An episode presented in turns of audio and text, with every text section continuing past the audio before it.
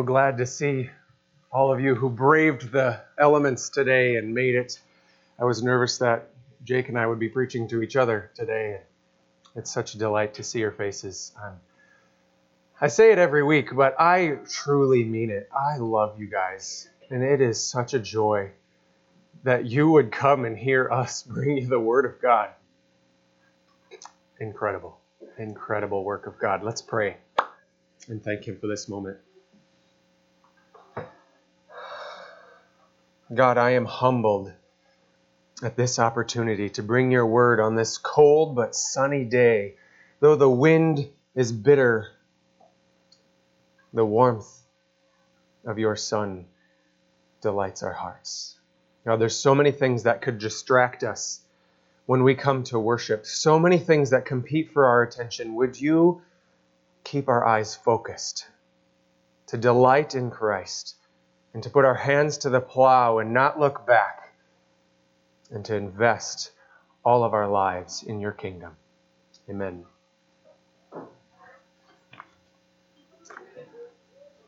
This season of suffering that God has thrust upon my family has given me a couple of good months of being Mr. Mom at home, which works really well for coming up with sermon illustrations. And I'm glad my kids aren't here so I can use them as such.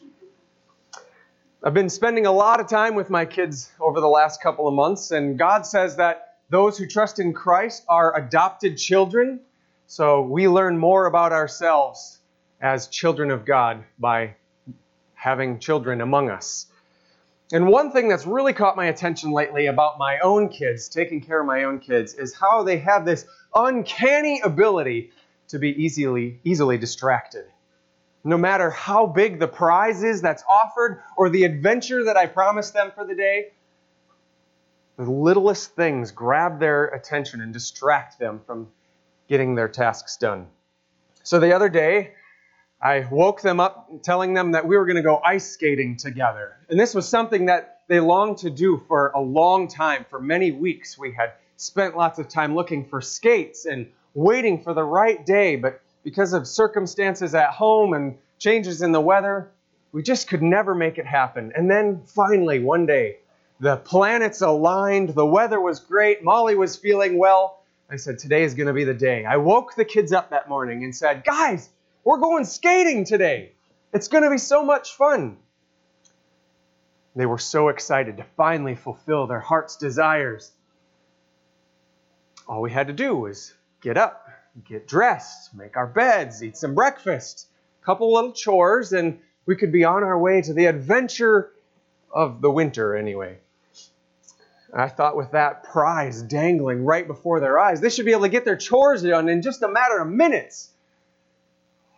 But true to childlike form, two hours later, we're still struggling to get our beds made and get dressed. I walk into one child's room and she's sitting on the floor in her pajamas playing with dolls. I said, Come on, let's go. We're going to go skating. Get your stuff done. And I walk into another room and there's another child on the floor playing with Legos while his bed's a disaster.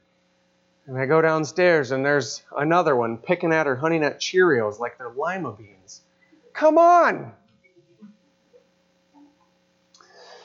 Even with the promise of great satisfaction for our heart's desires, we're so easily distracted by less than satisfying things. And so we regularly need to be reminded to stay focused, set aside lesser things for greater ones. Don't let your attention get divided. And as children of God, we are prone to the same tendencies. And today's text is a reminder for us to stay focused on the task at hand and set our eyes on greater pleasures promised to us. So let's take a look at the text in Matthew chapter 6, verses 16 through 24. Matthew chapter 6, verses 16 through 24. Jesus says here in the middle of his Sermon on the Mount When you fast, do not look gloomy like the hypocrites, for they disfigure their faces that their fasting may be seen by others. Truly, I say to you, they have received their reward. But when you fast, anoint your head and wash your face, that your fasting may not be seen by others, but by your Father who is in secret. And your Father who sees in secret will reward you. Do not lay up for yourselves treasures on earth, where moth and rust destroy, where thieves break in and steal, but lay up for yourselves treasures in heaven, where neither moth nor rust destroys, and where thieves do not break in and steal. For where your treasure is, there your heart will be also. The eye is a lamp of the body. So if your eye is healthy, your whole body will be full of light. But if your eye is bad, your whole body will be full of darkness. If then the light in you is darkness, how great is the darkness? No one can serve two masters. For either he will hate the one and love the other, or he will be devoted to the one and despise the other. You cannot serve God and money. This is the word of the Lord. Thanks be to God. So, our text today is divided up into four sections that seem to be rather unrelated little pieces of wisdom, nice little nuggets of wisdom from Jesus. But they actually all work together to make one point. That is, for us today to stay focused on the heavenly treasure. Our Christian lives should have a laser like focus on the reward that awaits us in heaven. There's so many things in our lives that compete for our attention, but here Jesus urges us to stay focused on the heavenly treasure. In the first section, we'll see how the Pharisees had a wrong focus. This ties in well with what Jake preached on last week. We'll look at that in verses 16 through 18. And then we'll jump into the heart of the main point in verses 19 to 21 investing in the kingdom. And then I think the last two points are sections, are subsections of that. They're explaining how our lives should look as we invest in the kingdom. So verses 22 and 23 illustrate what it means to have a clear vision of that heavenly reward. And fourth, in verse 24, we'll see that single heart devotion to obtaining that treasure. So we have four parts a wrong focus, then, second, investment in the kingdom, third, with a clear vision, and fourth, with a single focus. This first point is basically just a nice way for us to transition into this main point from what Jake preached on last week. So remember, last week, Jake emphasized the hypocrisy of the Pharisees in the first half of this chapter. The Pharisees would go out and give and, and pray in such a way as to draw all this glory to themselves. And now the idea continues this week in fasting. Pharisees would go out and announce to the world, Oh, I'm fasting this week. And they would disfigure their faces. They'd actually put makeup on their faces to make them look even more miserable, more hungry, and wail in the streets, Oh, I'm so hungry today because I've been fasting all week, you know. And they didn't do this so that God would hear them, but so that other people would hear them and they would marvel, oh my goodness, look how devoted to holiness these people are. These are the most holy people I've ever seen. And inside, the Pharisees are going, yeah, that makes me feel good. But Jesus tells his disciples, don't be so focused on getting that attention those accolades from other people, but focus on getting praise from God, who sees everything you do, even the secret things. So if you do things in secret, in private, if nobody knows about it, God still knows. And then you can be certain that you're doing it for the right motives, for God's glory and not your own. It's interesting because giving and prayer and fasting are three things that God designed for us to do to show our utter dependence upon Him, to defer glory to Him all the time. If I'm hungry, I'm always going, God, I need you to sustain me. If I'm praying, I'm saying, I can't do this. This is an opportunity for you to do it. If I'm giving, I'm saying, I don't need this because all I need is you, God. But somehow the Pharisees were able to twist these things into opportunities to steal God's glory for themselves. Now, Jesus isn't saying that we shouldn't practice our faith publicly. Of course, we should do that. There's no such thing as private religion. And we're a community, a family. We gather together deliberately in order to encourage one another to go out and live our faith, lives faithfully for Christ. Jesus did say in the last chapter, Let your light shine before others so they may see your good works and give glory to your Father in heaven. Plus, God says we're to love Him with all our heart, soul, and strength. That literally means love God with everything as deep inside of you as possible and show the world that you love Him through every influence you have in the world. Everything you touch should reveal your love for God. So Jesus is really just making this shocking statement, warning us about the dangers of stealing God's glory for ourselves. The only praise we should be seeking is that from God, who says he's willing to share his glory as long as we give it to him first. So Jesus makes this bold statement to do everything in secret so that we can receive a heavenly reward from our Father. But the question is, what is this reward? What does it look like? Let's look at verses 19 to 21 to find out. Do not lay up for yourselves treasures on earth where moth and rust destroy and where thieves break in and steal. But lay up for yourselves treasures in heaven where neither moth nor rust destroys and where thieves do not break in and steal. For where your treasure is, there your heart will be also. So, uh, these previous warnings about giving and prayer and fasting are actually Jesus' warning to not lay up your treasures here on earth. That is, if you, like the Pharisees, do things just to get attention for yourself, just to show the world how great you are, then you've got your reward. That satisfaction is all the reward you will get. Accept your nice little pat on the back and go seek another earthly reward. But these things, compared to what God is offering us, they're nothing. They're like little Legos on the floor that distract my son when a fun day with dad is promised. Or as C.S. Lewis wrote, it would seem that our Lord finds our desires not too strong but too weak. We are half hearted creatures fooling about with drink and sex and ambition when infinite joy is offered us like an ignorant child who wants to go on making mud pies in a slum because he cannot imagine what is meant by the offer of a holiday at sea. We are far too easily pleased. And so Jesus tells us seek the reward of your Father in heaven. And he begins to tell us what kind of reward that is. It's a treasure, a massive treasure set aside for us to enjoy a treasure that's unfading, inexhaustible, can never be used up, a treasure that nobody can take away, nobody can break it, eat it away, or corrode it.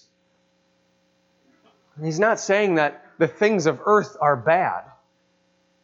He's simply emphasizing that when heaven comes to earth and makes all things new, that is going to be a far superior experience.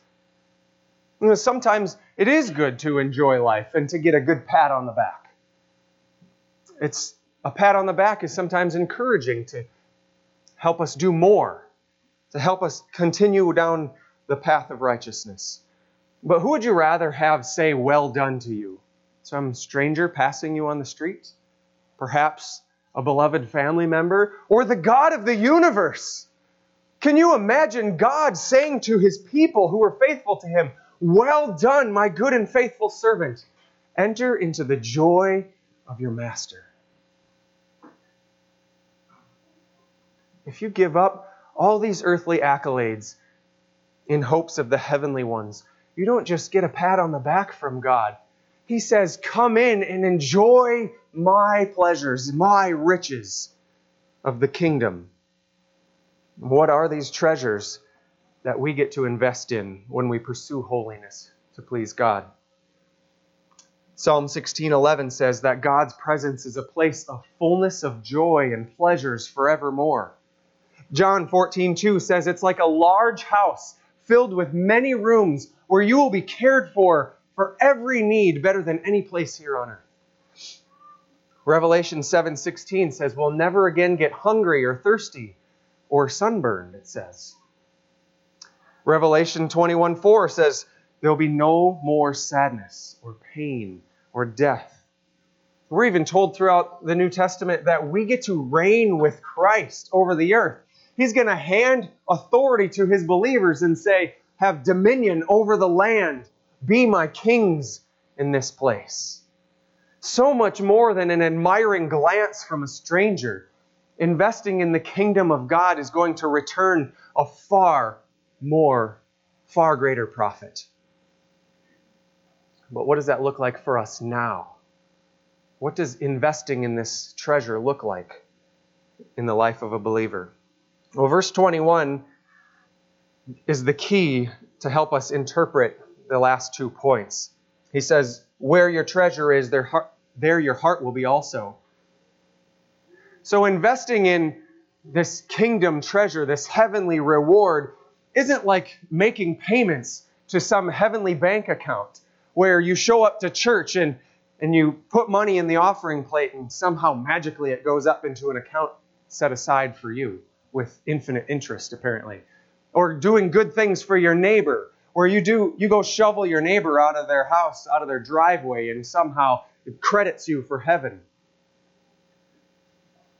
You can't earn your way to the heavenly reward.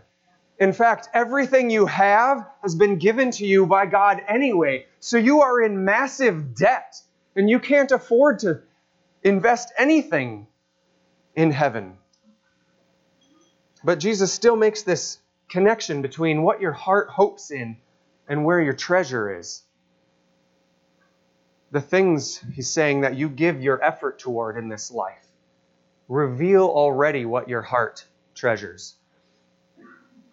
So it's not that you can earn this treasure by setting your heart on heaven. If I look to heaven more, I get a better treasure.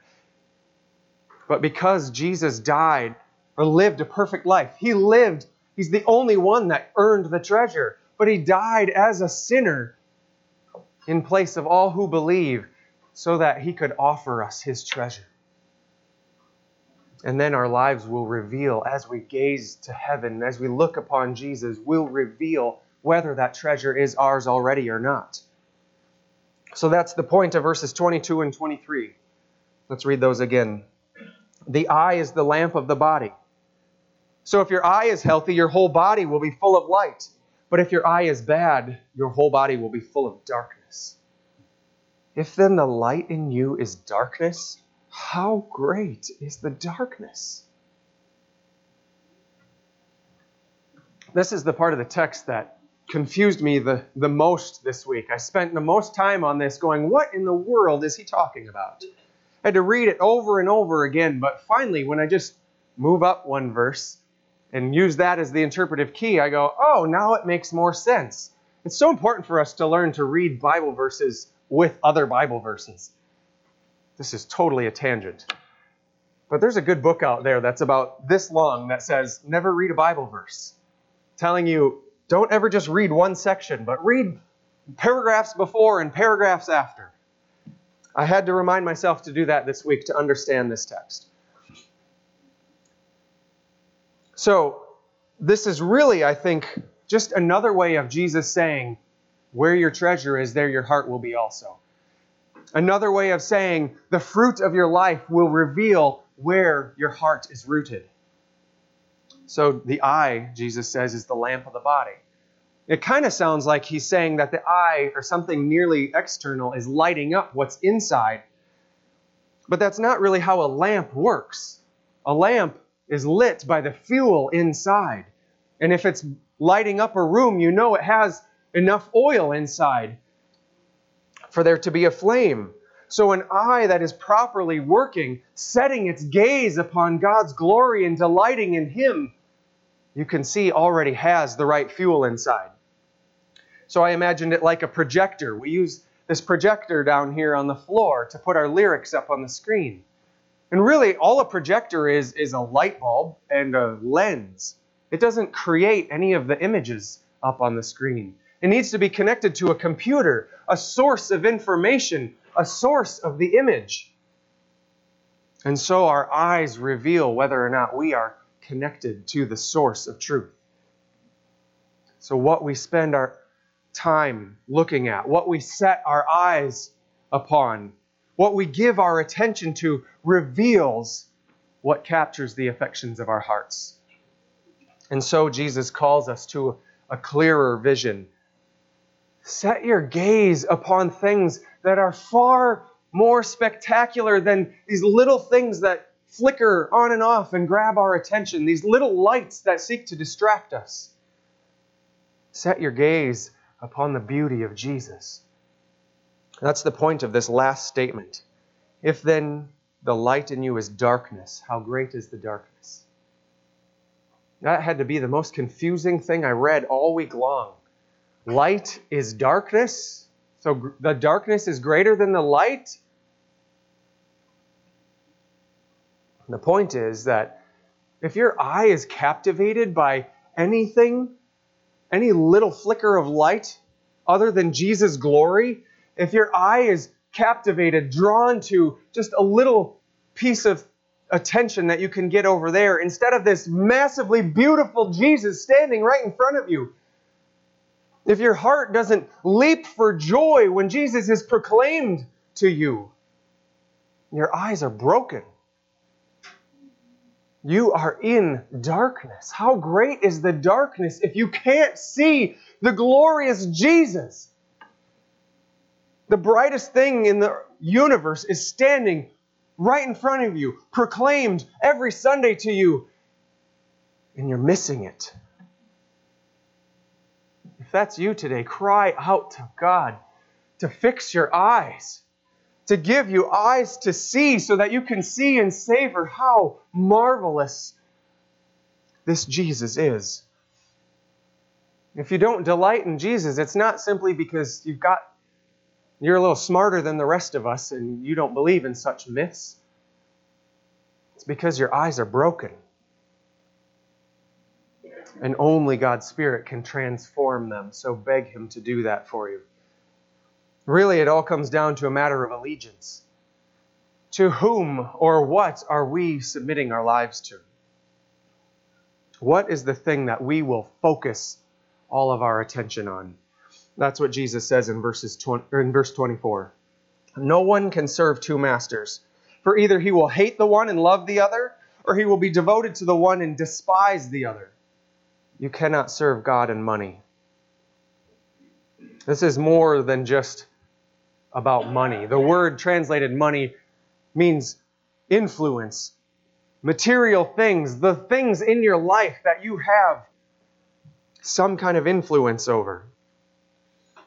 So the point is obvious. We owe our complete devotion to God. He should be the, the object of every single one of our affections and the goal of every one of our efforts this illustration might not have the most the best impact in our lives because for us we could have two masters, two jobs. You could work two different jobs, a day job and a night job, and neither of your bosses care because as long as they, your hours don't overlap. And you could be a citizen of two different kingdoms as long as you respect the laws in both nations. But in the first century, if you were a slave, your entire life was owned by your master. Everything you did, everywhere you went, everything you ate was under your master's authority. So it wouldn't make sense to have two masters. How could two people own you completely? You would be doing one thing for one person, and the other is going, Hey, I own you, come over here, and you're constantly pulled back and forth. It's impossible to do. And yet, that's where we are as Christians. The Christian is owned by Jesus. Paul calls us slaves of Christ. Everything we own, everything we do, everywhere we go is given to us, is a gift for us to use for His glory, to submit to His kingdom, to be used for His purposes. He's given us things like money and time and talents in order to invest them in the kingdom with laser like focus, not to multiply those things here on earth to make our lives here better.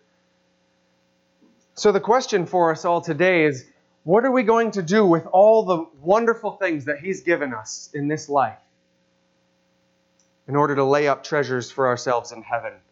What are we going to do with these wonderful relationships that He's given us? Or the knowledge that we talked about during Sunday school? The money and health that we have? Will we use it to build nicer homes and more popular ministries? Or will we use it to call others to enjoy this heavenly gift with us. As I thought about the application of the text this week, my mind kept coming back to what our purpose is at Redemption City Church. What, what are we aiming for? We have so many of these wonderful opportunities with all of your marvelous gifts. And what are we going to do with them?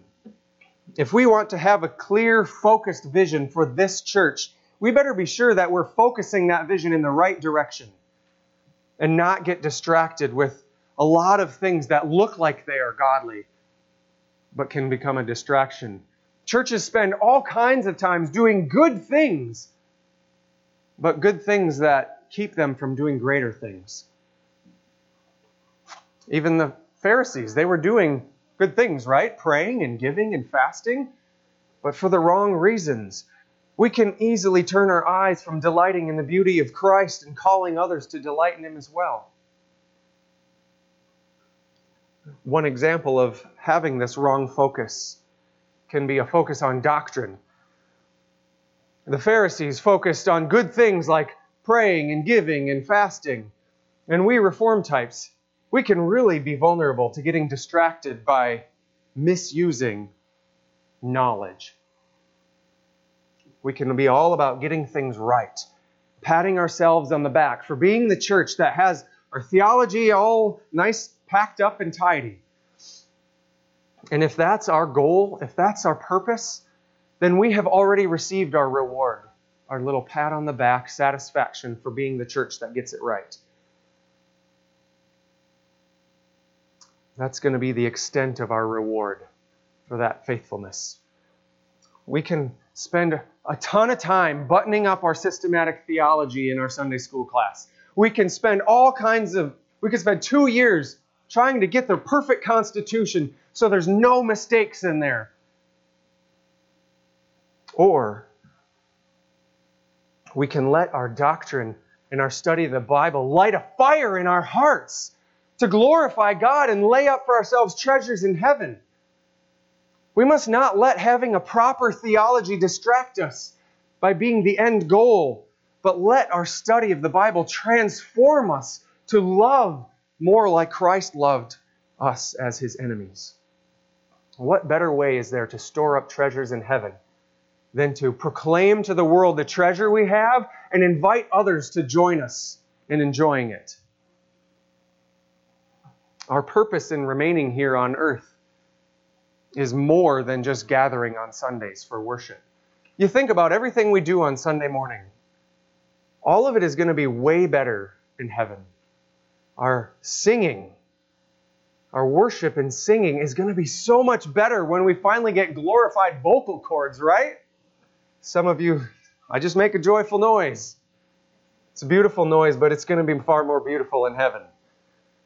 Our fellowship, we love having a potluck meal, and I, I hate to have Curtis call us to worship when everyone is just chatting and enjoying being a family together. But that's going to be far sweeter in heaven when finally the taint of sin is taken away. Our Bible studies are going to be so much better when our minds are finally completely renewed and you can just invite Jesus to your Bible study and say, Hey, what did you mean by this? And he'll tell us our prayer life will be so much sweeter. You can go kneel down at his feet and look in his face and say, Thank you for caring for me, for loving me. But in heaven, we'll never be able to increase our joy by inviting others to share in it who don't know Christ yet. Because there won't be any non believers in heaven. Now is the time He has given us to increase our treasure by inviting others to enjoy it with us. And this means more than just posting an article or a quote on Facebook or wearing a Jonathan Edwards is my homeboy t shirt. These things actually, to the world, seem to just set up more barriers. To other people who see us do those things, it's just another way that we are proclaiming that we've got things figured out and they don't, that we are more holy than they are. It makes us look more like Pharisees. Instead, we need to be boasting in our weaknesses so that the world might see how glorious His power is in our lives. We need to be vulnerable, living, working, playing among non believers, sharing our lives with them enough to love them with both our words and our actions. And I know you guys are able to do that because you've done that for my family so much over the last couple of months. You have poured so much love into our family. And I am so thankful. But as we saw Jesus say at the end of chapter 5, if you love those who love you, what reward do you have? Anyone can love those who are kind to you. But will we be a people who does that same thing, extends that same love to those who aren't a part of us? We've got such an incredible opportunity as this little church. This little family of God has half a dozen people who want to be trained up and sent out as international missionaries. We've got a few guys, Jake and I met with a few guys this week who want to go to seminary and be trained for ministry. We already have people who work in drug and prison rehab ministries. We have people who are trained in counseling and those who need counseling. We have this huge pile of children to train up to be ambassadors for Christ. Let's not waste this opportunity by spending all of our time making sure we've got the perfectly aligned children's programs or the best sounding worship in town. I think we do, though, anyway. Or being known as the church who always gets it right. Our name is redemption because we admit we don't always get it right. We aren't the best. But we serve a Savior who welcomes us in anyway and uses us anyway and sends us out into the world to proclaim a message of hope that one day He is going to make things all right. Let us, starting today, be a unified people whose vision is clear and focused on the task at hand of laying up treasures in heaven and inviting others to join us in enjoying them for the glory of God. Let's pray. God, what a joy it is to look out and see these faces and see all the ways that you have created them to invest in your kingdom, to lay up treasures in heaven. You have created these people with such marvelous capacity to glorify you and proclaim your love. Would you unify us now? Would you keep our eyes focused on Christ and our hands to the plow? that we would become more like Him and endure this life in order to glorify you and one day step into your presence, receive that well done commendation, and enjoy your pleasures forevermore.